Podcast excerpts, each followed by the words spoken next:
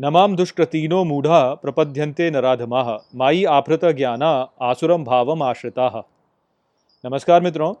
मित्रों, ये जो श्लोक है भगवत गीता के सातवें अध्याय का पंद्रहवां श्लोक है, जिसे हम गहराई से समझेंगे। तो आइए सबसे पहले इसके अर्थ को समझते हैं। तो जो श्लोक है, वो कहता है, नमाम दुष्कृतीनो मूढ़ा, अर्थात नहीं मुझको दुष्कार्य करने वाले मूर्ख प्रपद्यन्ते नराधमा, अर्थात समर्पण करते हैं नीच व्यक्ति। माई आफृत ज्ञाना अर्थात मुझमें ज्ञान का अपहरण करने वाले आसुरम भावम आश्रिता, अर्थात असुरों का आश्रय लेने वाले। तो यहाँ पर इस श्लोक में श्री कृष्ण अर्जुन को उन व्यक्तियों के बारे में बता रहे हैं जो कि श्री कृष्ण के लिए समर्पण नहीं करते। तो इस प्रकार से वह अर्जुन को ये बता रहे हैं कि किस प्रकार के व्यक्तियों के साथ में हमें जुड़ना नहीं चाहिए। तो यहाँ पे कहते हैं कि मुझे समर्पण न करने वाले व्यक्ति जो होते हैं, वह होते हैं दुष्कार्य करने वाले मूर्ख या नीच व्यक्ति या फिर ज्ञान का अपहरण करने वाले व्यक्ति या फिर असुरों में आश्रय लेने वाले व्यक्ति। तो आइए समझ लेते हैं कि किस प्रकार से ये जो व्यक्ति होते हैं, यह श्री कृष्ण के आगे समर्पण नहीं करते। तो सबसे पहले श्री कृष्ण ने कहा कि दुष्कार्य करने वाले जो मूर्ख होते हैं, वो मेरे आगे समर्पण नहीं करते। तो इस प्रकार के जो व्यक्ति होते हैं, जो कि दुष्कार्य करते हैं वह दुष्कार्य कर रहे होते हैं। और दुष्कार्य जो होता है, वो ऐसा कार्य होता है, जो कि योग्यता के अनुकूल नहीं होता। और योग्यता वास्तव में किस कार्य में होती है? योग्यता कार्य में जब आती है, जबकि वह कार्य धर्म के अनुकूल हो। तो जब कोई कार्य धर्म के अनुकूल नहीं होता है तो वह कार्य फिर दुष्कार्य हो जाता है। तो यहाँ पर जैसे कि हम उदाहरण के द्वारा भी समझ सकते हैं कि अग्नि जो है, अग्नि का जो धर्म होता है, वह होता है कि ताप प्रदान करना और प्रकाश प्रदान करना। अब यदि अग्नि जो है, वह अपने धर्म का पालन नहीं करती है तो वह फिर क्या करेगी? वह ताप और प्रकाश जो है, वह प्रदान नहीं करेगी। तो इस प्रकार की जो अग्नि है, जो कि ताप और प्रकाश नहीं प्रदान करती, उस प्रकार की अग्नि वास्तव में धर्म के प्रतिकूल हो जाती है। और ऐसी जो अग्नि होगी, उसमें योग्यता का अभाव होगा और इस प्रकार से इस अग्नि को दुष्ट अग्नि कहा जाएगा। अब इस अग्नि में क्योंकि धर्म का अभाव है तो ये श्री कृष्ण के प्रतिकूल हो जाती है। तो इस प्रकार से श्री कृष्ण जो है, उन्होंने इस अग्नि का त्याग कर दिया और ऐसी अग्नि का हर व्यक्ति फिर त्याग ही कर देगा। तो ऐसी जो अग्नि है, जिस, जो कि धर्म के प्रतिकूल है, वह अग्नि इस प्रकार से देखा जाए तो श्री कृष्ण के सामने उसने अपना अपना समर्पण नहीं किया है, क्योंकि उसका धर्म है कि उसे प्रकाश देना है और ताप देना है, किंतु वह प्रकाश और ताप नहीं दे रही है। ऐसे ही जो सामान्य व्यक्ति होते हैं, उनका जो धर्म होता है, वह यही होता है कि वह सभी का कल्याण चाहें। किंतु यदि वह कल्याणकारी कार्य नहीं करते हैं तो फिर वह दुष्कर्मी हो जाते हैं। और इस प्रकार के दुष्कर्मी व्यक्ति जो होते हैं, वह श्री कृष्ण के आगे समर्पण नहीं कर रहे हैं, क्योंकि वह फिर अपने धर्म का पालन नहीं कर रहे हैं। तो इसलिए श्री कृष्ण ने कहा कि जो दुष्कर्मी होता है, वह ऐसा है जिसने कि मेरे आगे समर्पण नहीं किया, क्योंकि जो दुष्कार्य होता है, वह धर्म के प्रतिकूल होता है और श्री कृष्ण जो है, वह धर्म ही हैं। तो इस कारण से ऐसा जो कार्य होगा, वह श्री कृष्ण के आगे समर्पण नहीं होगा। आगे श्री कृष्ण कहते हैं कि जो नीच व्यक्ति होते हैं, उन्होंने भी मेरे सामने समर्पण नहीं किया है। तो अब आप ये देख लीजिए कि जो नीच वस्तु हो या व्यक्ति हो, वह कैसी होगी? वह वैसी होगी जिसमें कि उत्तम गुणवत्ता नहीं है। अर्थात वह जो वस्तु है या जब वह जो व्यक्ति है वह जो कार्य करता है वह नीच गुणवत्ता वाला कार्य है। तो अब नीच गुणवत्ता वास्तव में आ, क्या होगी? नीच गुणवत्ता आप एक उदाहरण के द्वारा समझ सकते हैं कि जैसे मान लीजिए कि कोई सैनिक है तो सैनिक उत्तम गुणवत्ता वाला सैनिक कौन होगा? वह वो सैनिक होगा जिसमें कि साहस है जिसमें जिसमें बहुत सारा साहस भरा हुआ है।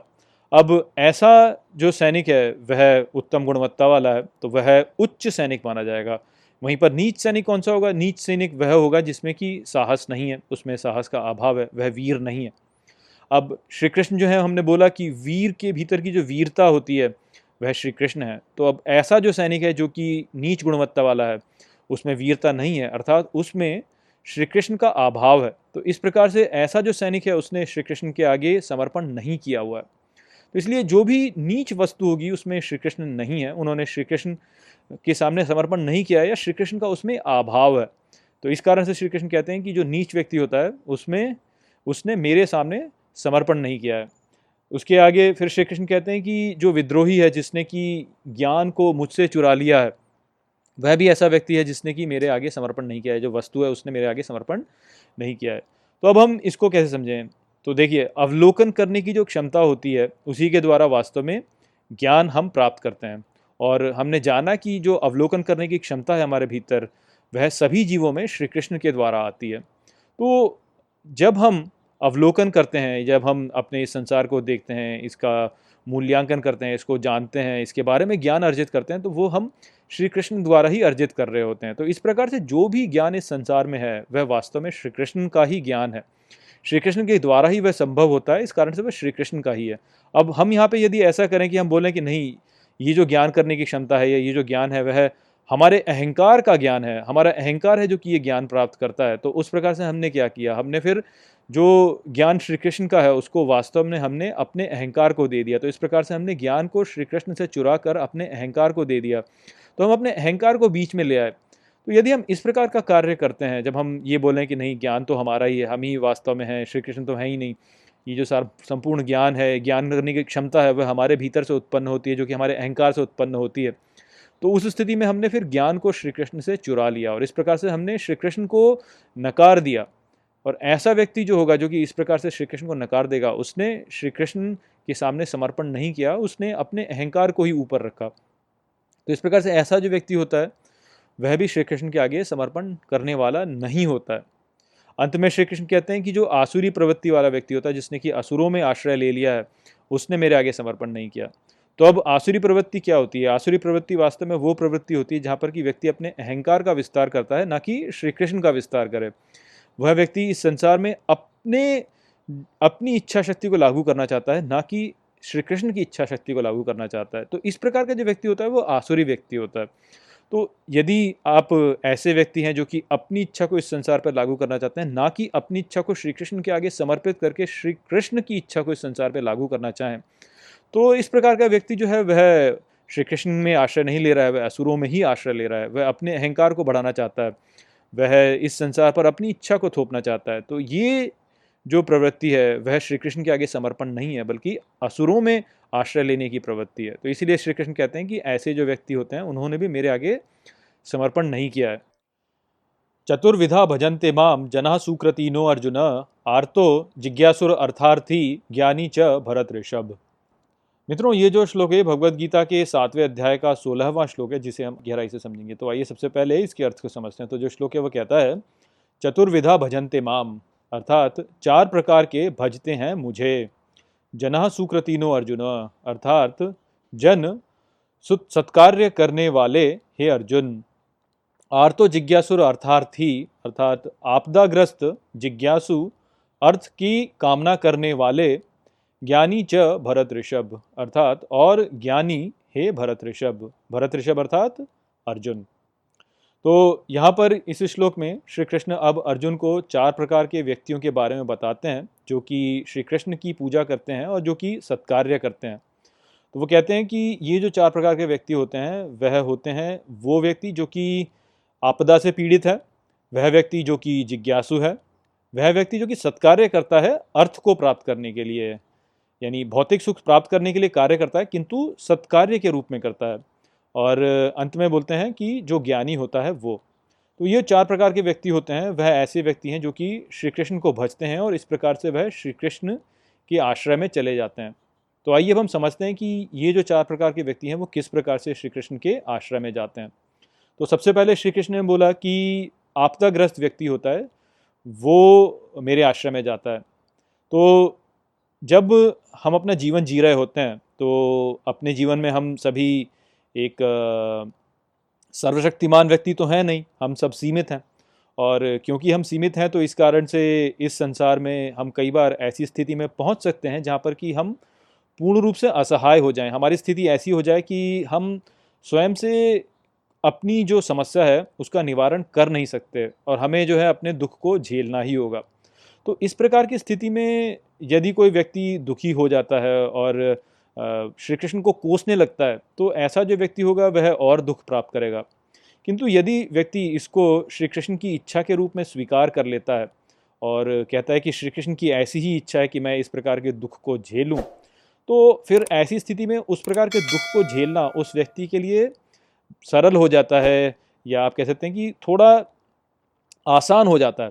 और ऐसी स्थिति में व्यक्ति जो होता है, वह अपने दुख को झेल भी लेता है और श्री कृष्ण की इच्छा के रूप में जब उसे वो स्वीकार कर लेता है तो एक प्रकार से वो श्री कृष्ण के ही आश्रय में जा रहा होता है। क्योंकि हम ये तो जानते ही हैं कि श्री कृष्ण जो है वो हमारे मित्र हैं और यदि वो हमें कुछ भी, ऐसा दुख भी यदि प्रदान कर रहे हैं तो हमारे भले के लिए ही प्रदान कर रहे हैं। तो यदि कोई व्यक्ति इस प्रकार का ज्ञान रखता है, इस प्रकार से सोचता है, सत्कार्य दुख में भी करते रहता है तो ऐसा जो व्यक्ति है, वह वास्तव में श्री कृष्ण के आश्रम में चला ही जाएगा। ये तो निश्चित ही है। तो इस बारे में यहाँ पे श्री कृष्ण ने बोला कि ऐसा आपदाग्रस्त व्यक्ति जो कि मुझे ही भजता रहता है, आपदा के समय पर भी, और जो आपदा है उसको मेरे प्रसाद के रूप में स्वीकार कर लेता है, वो उस आपदा को बड़ी सरलता के साथ में झेल भी जाता है और मेरे ही आश्रम में चला जाता है। आगे फिर श्री कृष्ण कहते हैं कि जो जिज्ञासु व्यक्ति होते हैं, वह मेरे आश्रम में आते हैं। तो सत्कार्य करके कोई व्यक्ति यदि जिज्ञासु होता है तो वह व्यक्ति प्रश्न कर रहा होता है कि मेरा इस संसार में क्या स्थान है? मैं इस संसार में क्यों आया, यहाँ पे मैं क्या कर रहा हूँ, ये संसार क्यों है? तो इस प्रकार का जो व्यक्ति होता है, वह धीरे धीरे श्री कृष्ण के आश्रय में ही जाएगा। क्योंकि प्रायः लोग क्या करते हैं, लोग अपने जीवन को केवल एक एक यांत्रिक जीवन जी रहे होते हैं, जहाँ पर कि वह कुछ सोचते नहीं है, वो केवल अपने जीवन का यापन ऐसे ही कर रहे हैं, सोचते हैं कि ये संसार केवल ऐसे ही आ गया, मैं यहाँ पे केवल ऐसे ही आ गया, इसके पीछे कोई कारण नहीं है। तो इस प्रकार का जो व्यक्ति होता है, वह श्री कृष्ण के निकट नहीं पहुँच पाता। क्योंकि वह कुछ प्रश्न ही नहीं कर रहा होता है। किंतु जो व्यक्ति प्रश्न करता है तो जब वह प्रश्न करेगा तो श्री कृष्ण जो है उसके उत्तर उसको धीरे धीरे देना प्रदान करते हैं। तो इस प्रकार से धीरे धीरे वह ज्ञान प्राप्त करते करते करते करते श्री कृष्ण के ही आश्रय में चले जाता है। तो यदि वो भजता रहेगा, सत्कार्य करेगा और जिज्ञासु रहेगा, जानना चाहेगा अपने स्थान को तो धीरे धीरे वह श्री कृष्ण से उत्तर प्राप्त करेगा और इस प्रकार से श्री कृष्ण के आश्रय में चलता जाएगा। आगे श्री कृष्ण कहते हैं कि जो व्यक्ति सत्कार्य करता है, किंतु अर्थ के लिए करता है, अपने भौतिक लाभ के लिए करता है, वह भी धीरे धीरे मेरे आश्रय में आ जाता है। तो इसको भी हम समझ सकते हैं कि यदि कोई व्यक्ति अपने निहित स्वार्थ के लिए कुछ कार्य करता है, किंतु वह उस कार्य को करता ऐसे है कि वह धर्म के साथ ही उस कार्य को करता है, सत्कार्य ही करता है और श्री कृष्ण को भी भजता रहता है तो धीरे धीरे वह यह जानेगा कि जिस सुख को वो खोज रहा है, वह सुख उसको भौतिक भौतिक साधनों द्वारा कभी प्राप्त हो ही नहीं सकता। भौतिक साधन तो केवल एक उपकरण है जिसके द्वारा व्यक्ति संतुष्टि प्राप्त करना चाहता है। जो वास्तव में हमारे सुख का स्रोत है, वह संतुष्टि है, जो कि हम श्री कृष्ण के आश्रय में जाके प्राप्त करते हैं। तो ये जो ज्ञान होगा, वो धीरे धीरे ऐसे व्यक्ति को आने लगेगा, जो कि सत्कार्य के द्वारा अपने अर्थ के लिए कार्य कर रहा होता है। वह जानेगा कि उसका स्वयं का जो आर्थिक लाभ वो ढूंढ रहा है, वह वास्तव में सुख का स्रोत है ही नहीं। सुख का स्रोत तो श्री कृष्ण ही है। तो वह धीरे धीरे इस प्रकार से जो है श्री कृष्ण में ही समाता चला जाएगा। और अंत में श्री कृष्ण कहते हैं कि जो ज्ञानी व्यक्ति होता है, वह मुझे भजता रहता है, सत्कार्य करता है और वह भी मेरे आश्रम में जाता है। तो ज्ञानी व्यक्ति जो उसको तो ज्ञान है ही। वह तो समझ ही चुका है कि ये संपूर्ण संसार जो है, इसके जो ये सभी गुण हैं, वह केवल माया है। और वास्तव में तो श्री कृष्ण का जो अव्यय स्वरूप है, वहाँ पर स्थिति जो है, वह ही सुख का स्रोत है। और ये सब तो केवल परिवर्तन है जो कि चलते रहते हैं और हमें केवल भ्रमित करते रहते हैं श्री कृष्ण के आगे यदि हम समर्पण कर दें तो हम इन सभी दुखों के परे जा सकते हैं। तो जो ज्ञानी व्यक्ति है, वो ये जानता ही है तो इस कारण से वह तो श्री कृष्ण के आगे समर्पण कर ही चुका है और इस प्रकार से वह श्री कृष्ण में ही आश्रित रहता है। तो इस प्रकार के जो चार व्यक्ति होते हैं, वह धीरे धीरे धीरे धीरे श्री कृष्ण में ही समा जाते हैं। वास्तव में ज्ञानी जो है, वो तो पहुँच ही चुका है और बाकी जो तीन व्यक्ति हैं, वह भी धीरे धीरे ज्ञानी ही बनते चले जाते हैं। और श्री कृष्ण का भजन करते करते और श्री कृष्ण के के समीप जाने के लिए सत्कार्य करते करते ऐसे जो व्यक्ति होते हैं, वह श्री कृष्ण को ही प्राप्त होते हैं। तो ये बात है जो कि यहाँ पर श्री कृष्ण ने अर्जुन को बताई कि इस प्रकार के व्यक्ति जो होते हैं, वह मेरा भजन करते हैं और वह मुझमें ही आश्रय प्राप्त करते हैं। तो ऐसे व्यक्तियों के साथ में तुम जुड़ो। तेषां ज्ञानी नित्य युक्त एक भक्तिर्विशिष्यते, प्रियो ही ज्ञानिनो अति अर्थम अहम स च मम प्रिय। मित्रों, ये जो श्लोक है, भगवद गीता के सातवें अध्याय का सत्रहवां श्लोक है, जिसका गहराई से अर्थ समझेंगे। तो चलिए सबसे पहले इसके शाब्दिक अर्थ को समझते हैं। तो जो श्लोक है, वो कहता है तेषाम ज्ञानी नित्य युक्त अर्थात, उनमें से ज्ञानी सदा जुड़ा, एक भक्तिर विशिष्यते अर्थात, एक भक्ति करने वाला विशेष होता है, प्रियो ही ज्ञानिनो अर्थात, प्रिय होता है ज्ञानी को अत्य अर्थम अहम सच मम प्रिय। अर्थात अति मूल्यवान मैं और वो मेरा प्रिय होता है। तो पिछले श्लोक में श्री कृष्ण ने अर्जुन को बताया कि चार प्रकार के ऐसे व्यक्ति होते हैं जो कि मेरे आगे समर्पण करते हैं और मेरे भक्त होते हैं। अब यहाँ पर इस श्लोक में श्री कृष्ण कहते हैं कि उन चारों में से जो ज्ञानी होता है, वह विशेष भक्त होता है, वह मुझे सबसे अधिक प्रेम करता है। और क्योंकि उसका जो प्रेम है, वो मेरे लिए सर्वाधिक है, इस कारण से मैं भी उसे अत्याधिक प्रेम करता हूँ। तो यहाँ पर जो मूल संदेश श्री कृष्ण का है, वह यह है कि जो व्यक्ति ज्ञान के द्वारा श्री कृष्ण के आगे समर्पण करता है, वही व्यक्ति वास्तव में श्री कृष्ण को सबसे अधिक प्रिय होता है। तो आप देखेंगे कि बहुत सी ऐसी परंपराएँ हैं जहाँ पर कि उसके जो अनुयायी हैं, उनको ये कहा जाता है कि आप ईश्वर के आगे समर्पण कीजिए, अन्यथा ईश्वर जो है वह आपको बहुत दुष्परिणाम प्रदान करेगा, आपको दंड देगा। तो इस प्रकार से भय का उपयोग किया जाता है, कई ऐसी परंपराएँ हैं कि व्यक्ति जो है वह भय के कारण ईश्वर के आगे समर्पण कर दे। तो यहाँ पे होता क्या है कि जो ऐसे अनुयायी होते हैं, वह समर्पण तो कर देते हैं, किंतु इस प्रकार का जो कार्य होता है, उससे जिस प्रकार के संस्कार व्यक्ति के भीतर उत्पन्न होते हैं, वह उचित नहीं होते हैं। क्योंकि होता क्या है कि जब व्यक्तियों को भय के द्वारा ईश्वर के आगे समर्पण करने को कहा जाता है तो उस व्यक्ति के भीतर जो संस्कार उत्पन्न होते हैं, वह भी वास्तव में भय वाले ही होते हैं। ऐसा जो व्यक्ति होता है, वह वास्तव में ईश्वर के आगे समर्पण नहीं कर रहा होता है, वो वास्तव में ईश्वर के द्वारा प्राप्त होने वाले दंड से बचने की जो विचारधारा है, उसके आगे समर्पण कर रहा होता है। वो ईश्वर के आगे समर्पण नहीं कर रहा होता वो केवल दंड से बचने के आगे समर्पण कर रहा होता है। तो इस प्रकार से होता यही है कि ऐसा जो अनुयायी होता है, वह भयभीत रहता है सदाई और उसके मन में भय के ही संस्कार उत्पन्न होते हैं।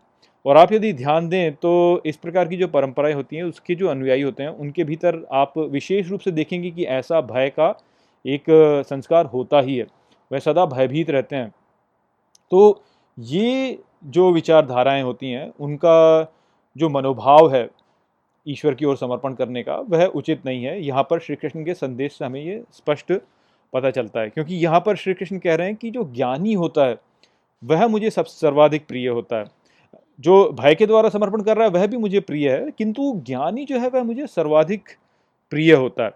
तो जो व्यक्ति ज्ञान के द्वारा ईश्वर के आगे समर्पण करता है, वही वास्तव में ईश्वर के आगे सच्चा समर्पण कर रहा होता है। क्यों? क्योंकि ऐसा जो व्यक्ति होता है, उसमें कोई ऐसा उसके पीछे कारण नहीं होता जिस कारण से वह ईश्वर के आगे समर्पण कर रहा है। वह केवल स्वेच्छा से ईश्वर के आगे समर्पण कर रहा होता है, क्योंकि उसे ये ज्ञान हो गया, उसे ये बोध हो गया है कि वास्तव में क्या है और क्या नहीं।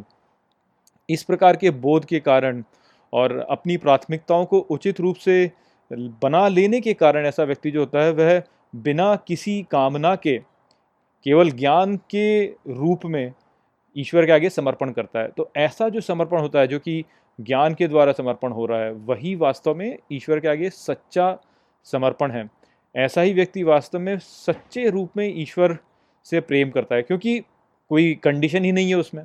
उसने पीछे से कोई भी ऐसी शर्त नहीं लगाई हुई है कि ये शर्त या वो शर्त है जिसके आधार पर जो है मैं ईश्वर के आगे समर्पण करूँगा। तो ये बात जो है, यह सभी सभी जो आस्थाएँ हैं, उनमें समझना चाहिए कि आस्था जो ज्ञान के द्वारा बनाई गई है, वही आस्था वास्तव में आस्था है। अंधविश्वास के द्वारा बनाई गई या भय के द्वारा बनाई गई जो आस्था होती है, वह आस्था वास्तविक आस्था नहीं होती, वह केवल सतही आस्था होती है। तो ईश्वर भी उसी से सर्वाधिक प्रेम करता है, जो कि बिना किसी शर्त के उसके आगे समर्पण करता है, ज्ञान के द्वारा समर्पण करता है।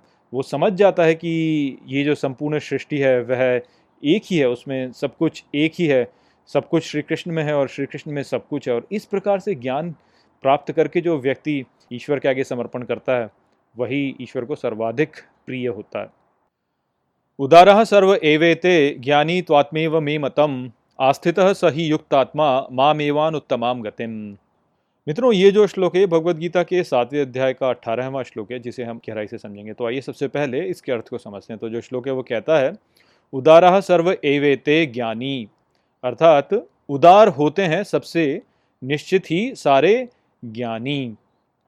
त्वात्मे व मे मतम अर्थात किंतु स्वयं निश्चित ही मेरे मत में आस्थित सही युक्त आत्मा, अर्थात आस्था से भरा हुआ, वह ही जुड़ा व्यक्ति मामेवान उत्तमाम गतिम, अर्थात मुझसे निश्चित ही उत्तमता को जाता है।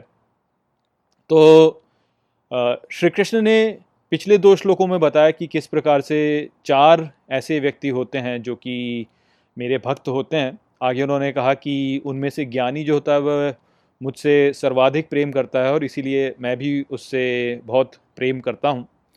तो अब उसी विचार को यहाँ पर आगे श्री कृष्ण कहते हैं कि जो ज्ञानी होते हैं, वह सभी उदार तो होते ही हैं, किंतु इन सभी ज्ञानियों में से भी वह, जो कि सदा मुझसे जुड़ा रहता है और मेरे ही अनुरूप जो काम करता है, वह व्यक्ति मेरे द्वारा उत्तमता को ही प्राप्त होता है।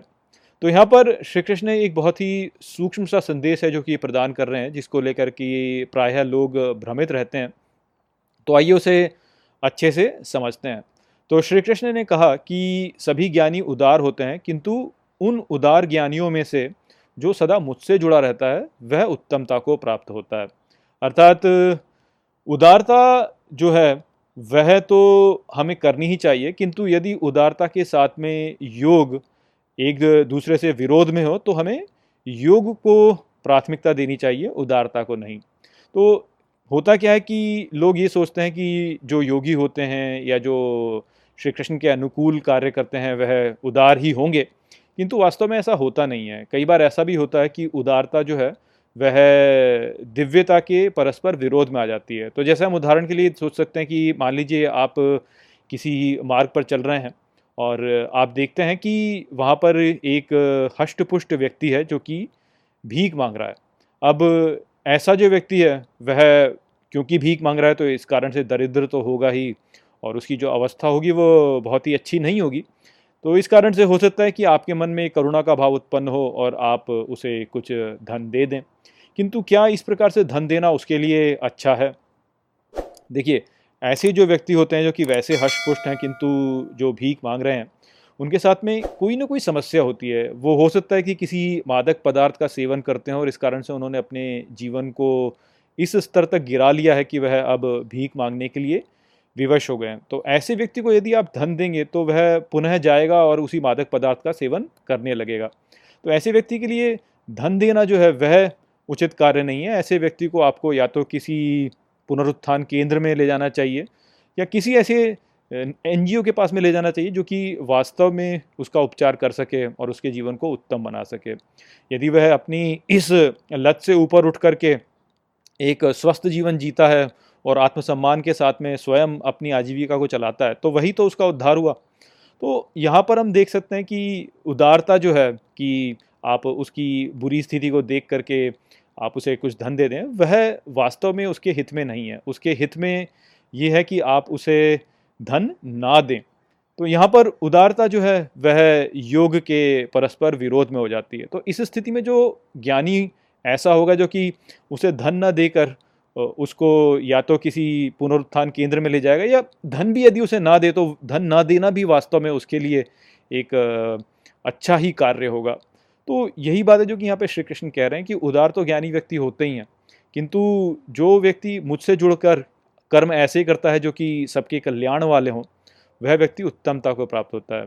आपको यहाँ पे ये भी समझना चाहिए कि कई बार लोग उदार इसलिए नहीं होते हैं क्योंकि वह दूसरे का भला चाहते हैं। वे उदार इसलिए होते हैं क्योंकि उनको उदार होना अच्छा लगता है।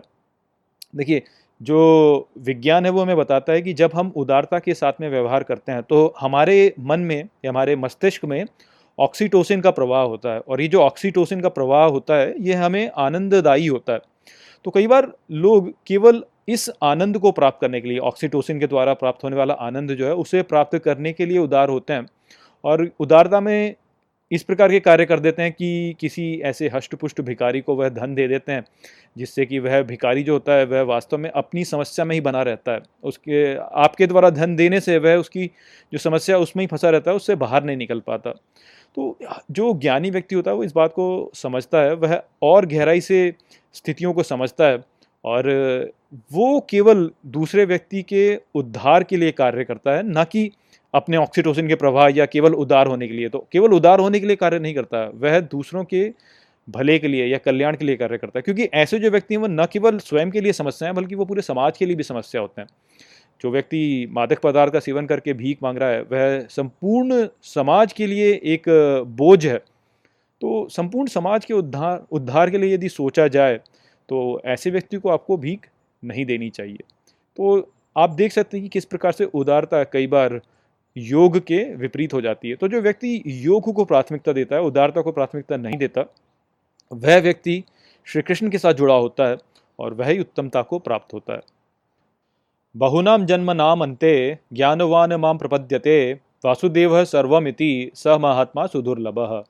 मित्रों, ये जो श्लोक है भगवत गीता के सातवें अध्याय का उन्नीसवां श्लोक है, जिसे हम गहराई से समझेंगे। तो आइए सबसे पहले इसके अर्थ को समझते हैं। तो जो श्लोक है, वो कहता है बहुनाम जन्म नाम अंते अर्थात बहुत सारे जन्मों के अंत में। ज्ञानवान माम प्रपद्यते अर्थात ज्ञानी मुझे प्राप्त करते हैं। वासुदेव सर्वमिति अर्थात वासुदेव सब कुछ हैं ऐसे, स महात्मा सुदुर्लभ, अर्थात वह महात्मा होता है दुर्लभ। तो श्री कृष्ण ने पिछले तीन श्लोकों में ये बताया कि कैसे चार प्रकार के व्यक्ति उनके भक्त होते हैं, उनमें से जो ज्ञानी होते हैं, वह उनसे सर्वाधिक प्रेम करते हैं और इसलिए श्री कृष्ण भी उनसे प्रेम करते हैं। और फिर आगे उन्होंने बोला कि जो ज्ञानी होते हैं, वह सभी उदार तो होते हैं, किंतु उनमें से वह ज्ञानी जो कि मुझसे जुड़ा रहता है, वह उच्चता को प्राप्त करता है। अब आगे यहाँ पर श्री कृष्ण कहते हैं कि इस प्रकार की जो प्रक्रिया है, इसमें बहुत सारे जन्म लग जाते हैं। अर्थात जो चार प्रकार के व्यक्ति बताए, उनमें से ज्ञानी को सर्वोच्च बताया तो वो जो प्रक्रिया है कि ज्ञानी, चार प्रकार के व्यक्तियों से ज्ञानी की ओर आया, ज्ञानी से फिर श्री कृष्ण से जुड़ा हुए स्थान में आया। तो ये जो प्रक्रिया है पूरी, इस प्रक्रिया में बहुत सारे जन्म लग जाते हैं, किंतु कई जन्मों के पश्चात जो ज्ञानी होते हैं वह मुझे प्राप्त कर ही लेते हैं। और मुझे प्राप्त करके वह इस ज्ञान को प्राप्त करते हैं कि वासुदेव, अर्थात श्री कृष्ण, वासुदेव का अर्थ वैसे होता है, सर्वोच्च देव। वासु अर्थात सबसे ऊँचा और देव तो हम जानते ही हैं। तो वासुदेव अर्थात सर्वोच्च देव सर्वोच्च देव जो है, उन्होंने यहाँ पर श्री कृष्ण के रूप में बताया गया। तो जो श्री कृष्ण हैं, वही सब कुछ हैं, इस प्रकार से वह व्यक्ति दृष्टिकोण अपना विकसित कर लेता है और ऐसे वह बहुत ही दुर्लभ हो जाता है। वह दुर्लभ व्यक्ति होता है क्योंकि इस संसार में बहुत ही कम ऐसे व्यक्ति होते हैं जिनका कि दृष्टिकोण ऐसा है कि वो इस संपूर्ण सृष्टि को श्री कृष्ण में देखें और श्री कृष्ण को सभी में देखें। इस प्रकार का जो दृष्टिकोण होता है, वह विकसित करना एक दुर्लभ कार्य होता है बहुत ही दुर्लभ व्यक्ति होते हैं जो कि इस प्रकार का दृष्टिकोण विकसित कर पाते हैं। तो ये जो प्रक्रिया है कि आप चार प्रकार के जो भक्त थे, जिसमें से कि एक तो था जो कि जिसको बहुत हानि पहुँची हुई है, या वो व्यक्ति जो कि जो कि जिज्ञासु है, या वो व्यक्ति जो कि किसी भौतिक लाभ को प्राप्त करना चाहता है, ये जो ज्ञानी है, ये चार प्रकार के जो व्यक्ति होते हैं, ये चार प्रकार के व्यक्ति भक्त तो होते हैं, किंतु ये पूर्ण रूप से श्री कृष्ण को समझ नहीं पाते हैं। धीरे धीरे उनमें वृद्धि होती है ज्ञान की तो जो ज्ञानी होते हैं वह सर्वाधिक प्रेम करने लगते हैं। और किंतु वो भी कई प्रकार के ज्ञानी होते हैं और उनमें से भी जो ज्ञानी ऐसा होता है जो कि श्री कृष्ण से जुड़ा होता है, वही उत्तमता की ओर जाता है। और अंत में जो ज्ञानी इस ज्ञान को प्राप्त करता है कि वासुदेव ही सब कुछ हैं, वह फिर श्री कृष्ण को प्राप्त करता है। तो हमने पहले भी देखा जैसे कि हमने देखा कि कैसे पहले तो व्यक्ति जो होता है वह किसी अपने स्वार्थ के कारण श्री कृष्ण की का भक्त बनता है। तो वह एक स्तर है। उसके आगे उन्होंने फिर बोला कि उनमें से जो ज्ञानी होता है, वह सबसे सबसे अधिक मुझसे प्रेम करता है और उनमें वह उदार होता है और विनम्र होता है। तो हम इस पर ही जैसे यदि ध्यान दें तो जो उदारता या विनम्रता का व्यवहार होता है, वह सभी जो ज्ञानी व्यक्ति होते हैं, वो करने का प्रयास करते हैं। किंतु हम ये, जो प्रया, जो ये हमारा व्यवहार है, इसको ऐसे कर नहीं पाते हैं। क्योंकि हमारा जो जो हमारा वास्तविक व्यवहार होता है, वह निहित स्वार्थ से प्रेरित होता है। तो कई बार जब व्यक्ति को निहित स्वार्थ को नीचे दबाना होता है और और स्वयं को विनम्र बनाना होता है तो वह करने के लिए किसी न किसी युक्ति का व्यक्ति उपयोग करता है। तो जैसे हमने जाना था कि कुछ संप्र, कुछ ऐसे संप्रदाय हैं जो कि भय का उपयोग करते हैं कि भय के द्वारा आप जो हो ऐसे हो जाओ, या कुछ ऐसे भी संप्रदाय होते हैं जहाँ पर कि आप प्रतिज्ञा का उपयोग कर सकते हैं। तो ऐसी युक्तियों का उपयोग करके व्यक्ति एक विनम्रता का व्यवहार अपने भीतर विकसित करने का प्रयास करते हैं। किंतु ये जो प्रक्रिया है, ये इतनी सरल नहीं होती क्योंकि हमारा जो व्यवहार होता है, वह निहित स्वार्थ से ही प्रेरित होता है। तो जब हम इन युक्तियों का उपयोग करते हैं और उनसे जो है हम विनम्रता का प्रयास करते हैं तो ये जो युक्तियाँ होती हैं, यह भी हमें एक बंधन में ले जा सकती हैं। क्योंकि फिर वो युक्ति ही वास्तव में हमारी प्रवृत्ति बन जाती है। और हम आगे नहीं बढ़ पाते हैं। तो हमें जो है इन युक्तियों से भी आगे बढ़ना होगा यदि हम श्री कृष्ण को प्राप्त करना चाहते हैं। तो जो आ, हमारा विनम्रता का व्यवहार है जो दयालु व्यवहार है वह ऐसा हो जाना चाहिए कि वह हमारा व्यवहार ही हो जाए ना कि हमें भय का उपयोग करना पड़े या हमें प्रतिज्ञा का उपयोग करना पड़े। इस प्रकार से प्रयासरत रहना चाहिए व्यक्ति को। जब व्यक्ति इस प्रकार से प्रयासरत रहेगा तो वह आध्यात्म के मार्ग में और आगे बढ़ेगा। और तब जो है वह युक्त होता जाएगा, वह श्री कृष्ण से जुड़ता जाएगा और युग को प्राप्त करेगा। और अंत में अंत में जब व्यक्ति इस प्रकार का दृष्टिकोण विकसित कर लेगा कि वासुदेव ही सब कुछ हैं, यहाँ पर इस सृष्टि में जो भी कुछ है उसमें श्री कृष्ण है और श्री कृष्ण में ये संपूर्ण सृष्टि है, इस प्रकार का जब व्यक्ति दृष्टिकोण विकसित कर लेगा तो ये जो विनम्रता का व्यवहार है वह स्वाभाविक रूप से व्यक्ति में आने लगेगा। तो हमें अपने जीवन में इसी प्रकार का एक प्रयास करना चाहिए कि हम अपने दृष्टिकोण को सही से विकसित करें, हम ज्ञान को प्राप्त करें, दृष्टिकोण को ऐसा विकसित करें कि हम सभी जगहों पर श्री कृष्ण को देख पाएँ। न कि हम केवल अपनी प्रतिज्ञा या भय तक सीमित रहें। तो ये विचार जो है, वह यहाँ पर श्री कृष्ण ने बताया कि कई जन्मों के पश्चात व्यक्ति जब प्रयास करता है तो वह मुझे प्राप्त करता है, वह इस दृष्टिकोण को प्राप्त करता है कि सब कुछ वासुदेव ही हैं। तो हमें भी अपने जीवन में इस दृष्टिकोण को विकसित करने की ओर प्रयासरत रहना चाहिए। भय का उपयोग या प्रतिज्ञा का उपयोग जो है, वह अपने स्थान पर, अपने स्तर पर उचित है, किंतु उसके ऊपर उठने का हमें प्रयास करना चाहिए। यदि हम केवल वहीं तक रहेंगे तो हम श्री कृष्ण को पूर्ण रूप से प्राप्त नहीं कर पाएँगे। हम केवल भय और प्रतिज्ञा तक ही सीमित रह जाएँगे। तो इसलिए हमें अपने जीवन में उदारता का व्यवहार करना तो है, किंतु वह हमारा स्वभाव ही होना चाहिए और उसको करने के लिए हमें उचित दृष्टिकोण की आवश्यकता होती है, जो कि ऐसा दृष्टिकोण है कि इस संसार में जो भी कुछ है, वह सब कुछ वास्तव में ईश्वर ही है और ईश्वर में ही ये सब कुछ स्थित है। ऐसा दृष्टिकोण यदि हम विकसित कर लेंगे तो उदारता हमारे भीतर स्वयं ही आ जाएगी, क्योंकि हमारा निहित स्वार्थ नीचे चला जाएगा और हम और ईश्वर वास्तव में एक ही हो जाएँगे। कामेश तैस्तर हृत ज्ञाना प्रपद्यन्ते अन्य देवता तम तम नियमम आस्थाय प्रकृत्या नियता स्वया। मित्रों, ये जो श्लोक है भगवत गीता के सातवें अध्याय का बीसवां श्लोक है, जिसे हम गहराई से समझेंगे। तो आइए सबसे पहले इसके अर्थ को समझते हैं। तो जो श्लोक है, वो कहता है कामे तैस्तैर हृत ज्ञान अर्थात, कामना से जो जो हरण करते हैं ज्ञान को प्रपद्यंते अन्य देवता अर्थात प्राप्त करते हैं अन्य देवताओं को। तम तम नियमम आस्थाय, अर्थात उस उस नियम में आस्था से प्रकृतिया नियता स्वया, अर्थात प्रकृति द्वारा जोड़ता है स्वयं को। तो भगवदगीता के इसी अध्याय के पंद्रहवें श्लोक में हमने समझा था कि कैसे संपूर्ण ज्ञान श्री कृष्ण का है। तो उसी विषय पर यहाँ पर श्री कृष्ण कहते हैं कि जो कोई भी मेरा ज्ञान मुझसे चुराता है, वह अन्य देवताओं को प्राप्त करता है और, अन्य देवताओं के जो नियम हैं, उन, उनसे जुड़ करके वह प्रकृति से जुड़ जाता है। तो यहाँ पर एक बहुत ही महत्वपूर्ण संदेश है जो कि श्री कृष्ण ने अर्जुन को दिया है और ये जो संदेश है, ये आज के संदर्भ में बहुत ही महत्वपूर्ण है। तो श्री कृष्ण के समय पर तो इस प्रकार की समस्या नहीं थी, किंतु आज के समय एकेश्वरवादी विचारधाराएँ हैं, बहुत सारी हैं। और ये जो एकेश्वरवादी विचारधाराएँ हैं, यह स्वयं को दूसरों से श्रेष्ठ बताती हैं और कहती हैं कि सबको हमारे साथ ही जुड़ जाना चाहिए। और ये जो विचारधाराएँ ये बहुदेववाद का विरोध करती हैं।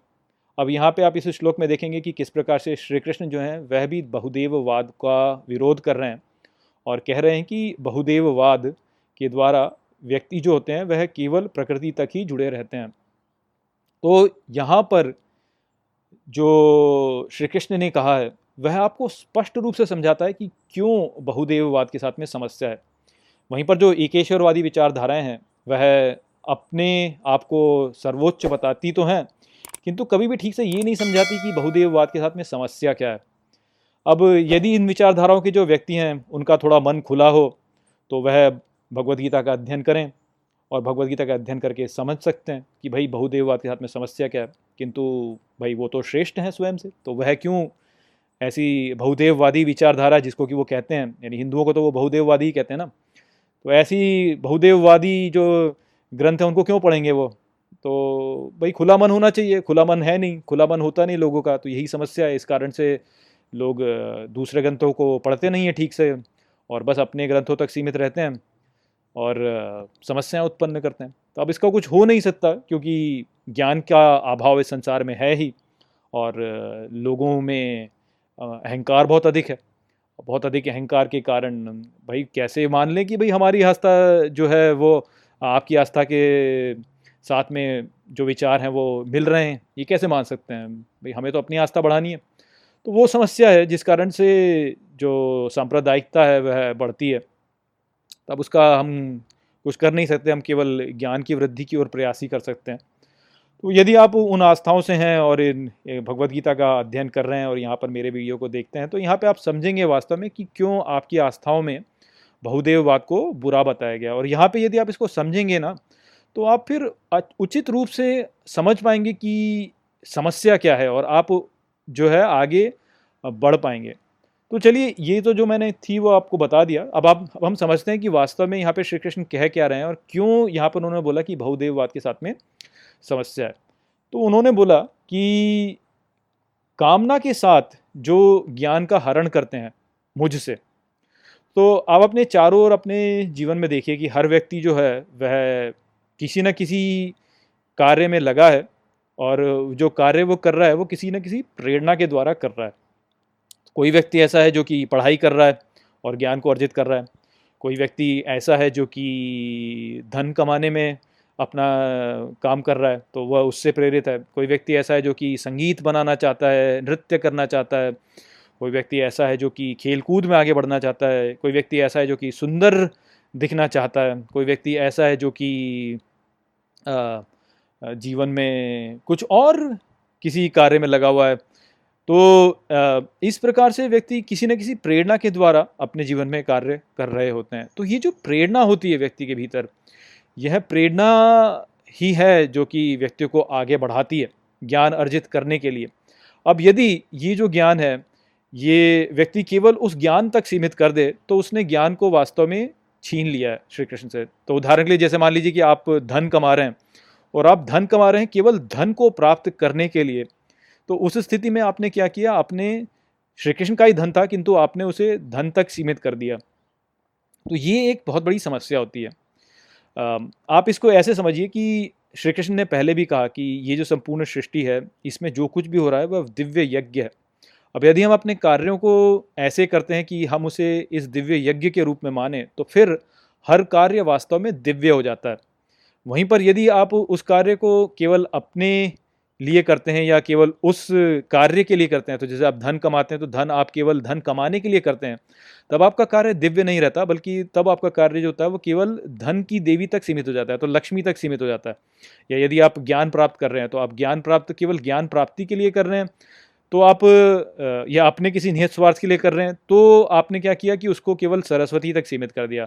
वहीं पर यदि आप उस ज्ञान को प्राप्त कर रहे हैं इस प्रकार से सोचकर कि भाई, ये जो दिव्य यज्ञ है, उसमें मैं अपना अनुदान कर रहा हूँ ज्ञान प्राप्ति के द्वारा। तब उस स्थिति में आपका जो ये ज्ञान प्राप्ति का जो कार्य होता है, वह दिव्य हो जाता है, क्योंकि तब आप वो कार्य जो है, वह दिव्य यज्ञ के रूप में श्री कृष्ण के लिए कर रहे हैं।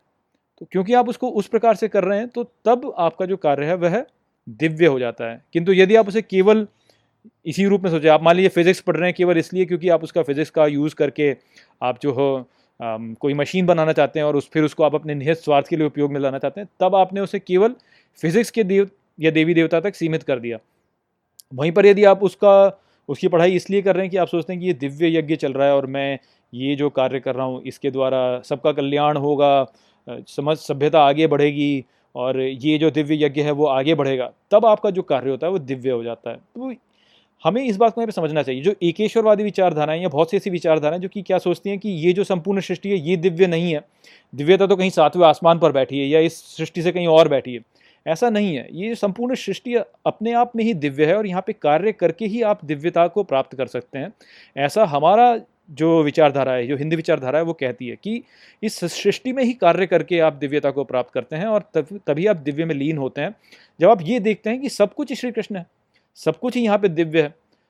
एकेश्वरवादी विचारधाराओं के साथ में समस्या ही ये है कि वह एकेश्वरवाद एकेश्वरवाद तो करती रहती है, किंतु इस सृष्टि को दिव्य नहीं मानती और बोलती है कि दिव्यता तो कहीं और ही है और हमें इस सृष्टि के परे जाना है। तो यही कारण है कि बहुत सारी समस्याएँ उनके साथ में उत्पन्न हो जाती हैं। जहाँ पर कि वह दिव्यता को नहीं देख पाते और इसी कारण से आप देखेंगे कि संगीत को कई बार बोल देते हैं कि हराम हो गया, या ये हराम हो गया, वो हराम हो गया। पता नहीं, दुनिया भर की वो समस्याओं या जटिलताओं को उत्पन्न कर देते हैं।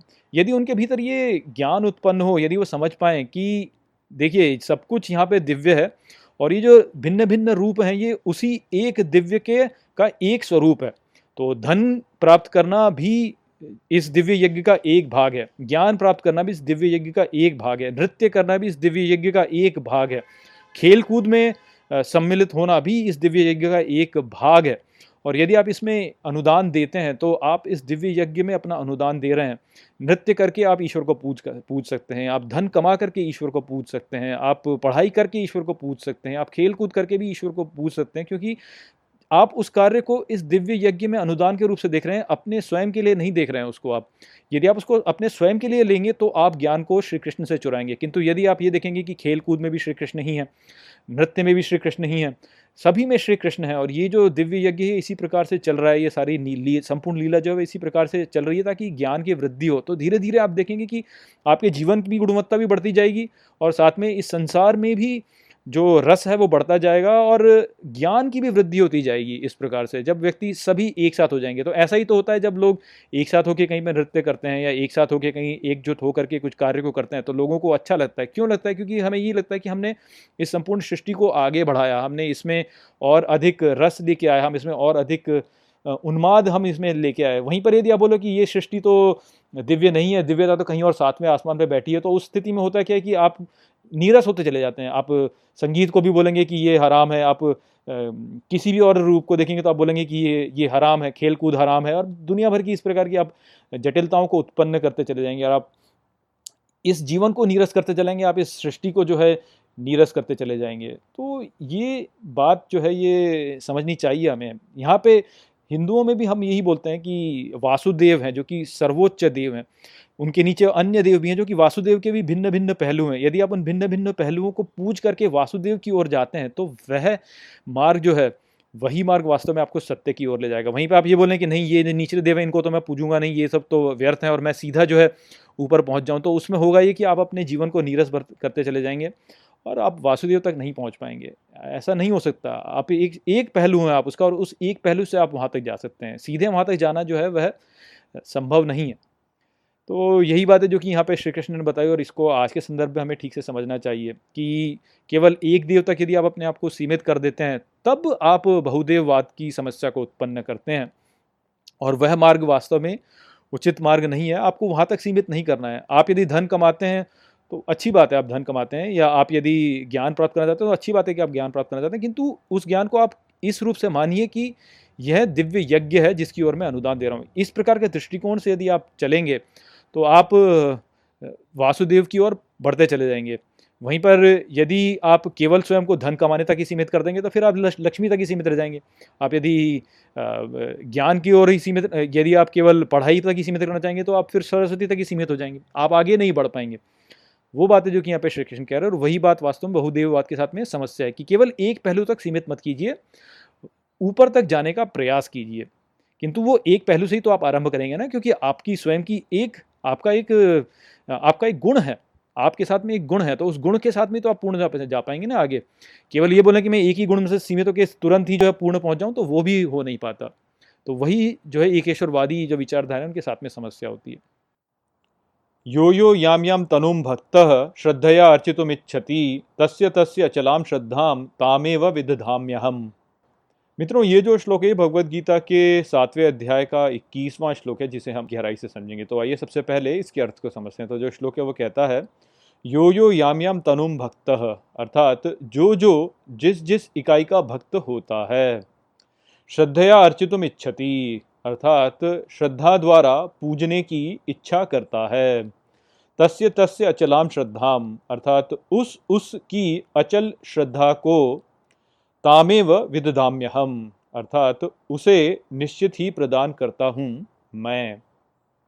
तो पिछले श्लोक में श्री कृष्ण ने किस प्रकार से हमें बताया कि जो विभिन्न विभिन्न प्रकार के देवी देवता होते हैं, वो मेरे ही पहलू हैं और यदि कोई व्यक्ति केवल उन देवी देवताओं तक ही सीमित रखता है तो वह प्रकृति में जुड़ जाता है और केवल उस देवता तक सीमित हो जाता है। तो उसी विचार को यहाँ पर आगे बढ़ाते हुए श्री कृष्ण कुछ ऐसा हमें समझा रहे हैं, जिससे कि हम समझ सकते हैं कि कैसे जो भारतीय विचारधारा है, उसमें भी वैसे तो एक ईश्वरवाद है कि केवल एक को बताया गया है किंतु ये जो विचारधारा है, इसमें आप एक समावेशन भी देखते हैं जहाँ पर कि विभिन्न विभिन्न देवी देवताओं को भी सम्मिलित किया गया है और उनके द्वारा सबको एकजुट करके आगे चलकर एक में सम्मिलित करने का विचार दिया गया है। तो जैसे एकेश्वरवादी विचारधाराएँ होती हैं,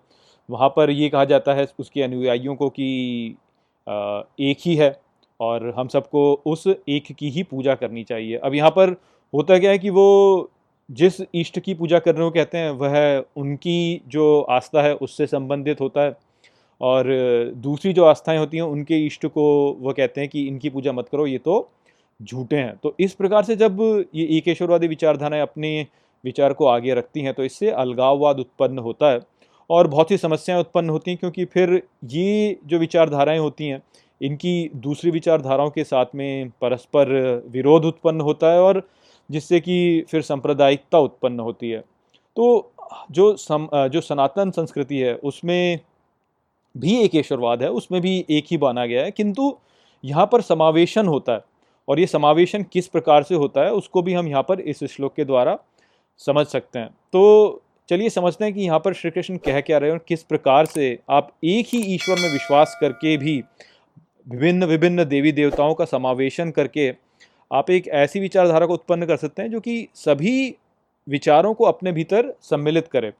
तो श्री कृष्ण यहाँ पर कहते हैं कि जो जो जिस जिस इकाई की भक्ति करता है, उस उस इकाई या उस उस देवी देवता में जो उसकी भक्ति है, उसकी जो आस्था है, उसको मैं दृढ़ करता चला जाता हूँ। तो मैं दृढ़ करता जाता हूँ अर्थात वासुदेव। वासुदेव जो कि सबसे उच्च देव है।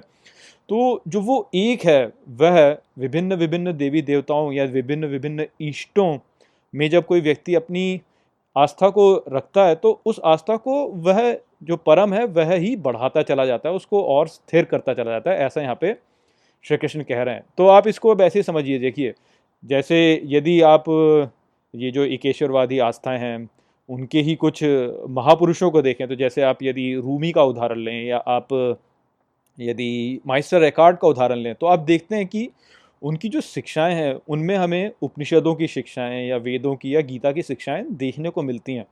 अब ये जो व्यक्ति थे, रूमी, ये तो इस्लाम के अनुयायी थे या माइस्टर रिकॉर्ड जो हैं, वह क्रिश्चियनिटी के अनुयायी थे। तो अब इनकी जो विचारधारा है, वो तो इसी प्रकार की हैं कि भाई, नहीं, आप केवल हमारे ही इष्ट की पूजा करेंगे और आप दूसरे जो इष्ट हैं, उनकी पूजा नहीं करेंगे, वो तो झूठ हैं। ये जो विचारधाराएँ हैं, ये बहुत दृढ़ता के साथ में आपको जो बहुदेववाद है, उसके विरुद्ध करती हैं। तो फिर इनकी विचारधाराएँ ऐसे कैसी हो गई कि ये अंत में उन्हीं शिक्षाओं को देने लगे जो कि गीता में या उपनिषदों में हमें देखने को मिलती है? तो उसका मूल कारण ये है कि इनकी जो आस्था थी, वह शुद्ध थी और संपूर्ण श्रद्धा के साथ में इनके ईष्ट में थी। इस कारण से वह उस स्तर तक पहुँच पाए जहाँ पर कि वह अपने अहंकार को नष्ट करके इन सभी जो निचली विचारधाराएँ हैं, उनसे ऊपर उठ सके और उसी एक तक पहुँच पाए, उसी सर्वोच्च इष्ट तक पहुँच पाए। तो जो समस्या है वो ये है कि लोगों की जो श्रद्धा होती है वह वास्तव में इतनी शुद्ध नहीं होती। इसी कारण से लोग जो होते हैं, वह इस प्रकार की हठ धर्मिता में चले जाते हैं। तो आप यदि देखें कि कोई मुसलमान है, यदि वो मुसलमान वास्तव में अल्लाह की सत्यता में विश्वास करता है तो उसको फिर कभी भी ऐसी कोई आवश्यकता होगी ही नहीं कि वह तलवार की धार पर दूसरों को कहे कि तुम भी अल्लाह को मानो। क्यों? क्योंकि जो सत्य है वो तो सत्य ही है। तो यदि अल्लाह सत्य है तो अल्लाह सत्य है। अब मैं यदि जानता हूँ कि अल्लाह सत्य है तो मैं जानता हूँ कि अल्लाह सत्य, मुझे किसी और को अल्लाह की सत्यता में विश्वास करने को, सिद्ध करने की कोई आवश्यकता ही नहीं है। ठीक इसी प्रकार से यदि मैं ये मानता हूँ कि गॉड जो है वो सर्वशक्तिमान है और वही सत्य है तो मुझे किसी को भी प्रलोभन देने की ऐसी कोई आवश्यकता ही नहीं है कि वो गॉड की सत्यता को माने, क्योंकि गॉड तो सत्य ही है। गॉड यदि सत्य है तो सत्य है। फिर मुझे किसी और के द्वारा, उसकी सत्यता को मानने के द्वारा, अपनी इच्छा को पुनर् दृढ़ करने की कोई आवश्यकता नहीं है। मैं यदि मानता हूँ कि सत्य है तो फिर सत्य है। फिर दूसरों की दूसरों की जो मान्यता है, उसके लिए मेरे मेरे मन में कोई कोई भावना है ही नहीं। यदि दूसरे की मान्यता से मेरे पर कोई अंतर नहीं पड़ता, मेरी आस्था मेरी आस्था है तो वो जो शुद्ध आस्था होती है, वह कभी भी स्वयं को दूसरों के ऊपर थोपने का प्रयास नहीं करती, क्योंकि उसे पता है कि वह सत्य है। तो दूसरों का उसे सत्य कहना उसके लिए महत्वपूर्ण नहीं होता। वह स्वयं ही जानता है कि ये सत्य है। तो इस प्रकार की जो दृढ़ आस्था होती है, उसे विकसित करने की हम सभी के भीतर आवश्यकता है, तभी हम वास्तव में परम सत्य तक पहुँच पाएँगे। तो जहाँ पे श्री कृष्ण जो कह रहे हैं, वो यही कह रहे हैं कि वो जो दृढ़ आस्था है, किसी भी एक देवी देवता में वो जो दृढ़ आस्था है, उसको मैं बनाता हूँ। और इस प्रकार की जो दृढ़ आस्था होती है, जब ये और गहरी होती जाती है, गहन होती जाती है तो जो व्यक्ति होता है, वह मुझ तक ही पहुँच जाता है। और आपको ऐसे बहुत से और उदाहरण भी मिल जाएँगे। आपको बुल्ले शाह मिल जाएँगे, आपको कबीर मिल जाएँगे, ये भी जो है दूसरी आस्थाओं से ही आए हैं। किंतु इनकी भी आस्था इतनी दृढ़ हो पाई है कि यह भी वास्तव में फिर परम सत्य तक पहुँच पाए हैं। तो ये जो हमारे भिन्न भिन्न देवी देवता हैं जिनके हम पूजा करते हैं और इनमें मैं जो है, मैं इसमें इस्लाम और क्रिश्चियनिटी और बाकी आस्थाओं की भी देवी देवताओं को इसमें सम्मिलित कर रहा हूँ। तो ये जो सभी भिन्न भिन्न देवी देवताएँ हैं, ये वास्तव में उस परम के द्वारा हमको केवल ऐसे क्रीड़ा के लिए दिए हुए वस्तुएँ हैं, जिनको कि हम उपयोग में लाते हैं, जिससे कि हम अपनी जो आस्था है उसको और दृढ़ करते जाएँ। तो जैसे जैसे जो माता पिता होते हैं, वो अपने बच्चों को खेलने के लिए या तो खिलौने की खिलौने की बंदूक दे देंगे या गुड़िया दे देंगे, जिससे कि जो है बच्चों के भीतर माता पिता के माता पिता वाले संस्कार उत्पन्न हों या अपनी जो उनकी उनका जो समाज है उसके प्रति उनकी रक्षा करने वाले संस्कार उत्पन्न हो। तो ये जो खेलने की वस्तु होती हैं, वह माता पिता अपने बच्चों को इसलिए देते हैं ताकि ये जो संस्कार उनके भीतर विकसित हो, ताकि जब वो बड़े हों तो वो तब इस प्रकार के कार्य वास्तव में कर सकें। ठीक इसी प्रकार से ईश्वर जो है, जो परम है, उसने हम सबको ये देवी देवता दिए हुए हैं ताकि हम इनके साथ में अपनी आस्था को और दृढ़ कर सकें, ताकि जब हमारी आस्था संपूर्ण रूप से शुद्ध हो जाए और सच्ची हो जाए तो हम उस सत्य तक पहुँच सकें। तो इसलिए जब कोई व्यक्ति जैसे जो बच्चे होते हैं, वह एक दूसरे में झगड़ा करते हैं, ये कहते हैं कि, नहीं, मेरा खिलौना जो है तुम्हारे खिलौने से अच्छा है, या तुम्हारा खिलौना जो है, वो मुझसे निचला है।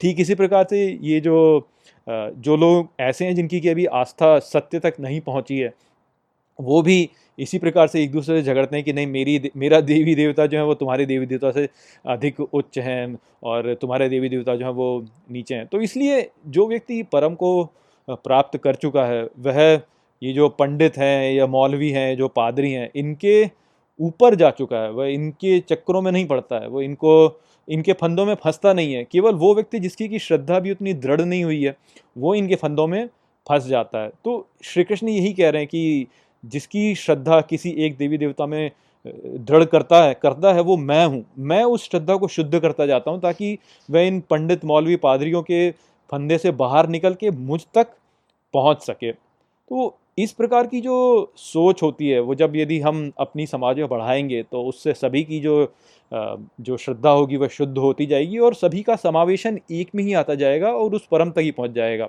वास्तव में जो परम है, जिसको हम सभी खोज रहे हैं, वह तो एक ही है। हम केवल ऐसे ही अपने अपने अपने अपने विश्वास की अभाव के कारण एक दूसरे के साथ में झगड़ते रहते हैं। और इस कारण से सांप्रदायिकता जो होती है, वो बढ़ती रहती है। तो यदि हम इन शिक्षाओं को ठीक से समझ लें, जो श्री कृष्ण यहाँ पे कह रहे हैं तो सांप्रदायिकता जो होगी, उसमें कमी आती चली जाएगी। तो आशा करता हूँ कि मैंने इसको आपको अच्छे से समझा दिया होगा। नमस्ते।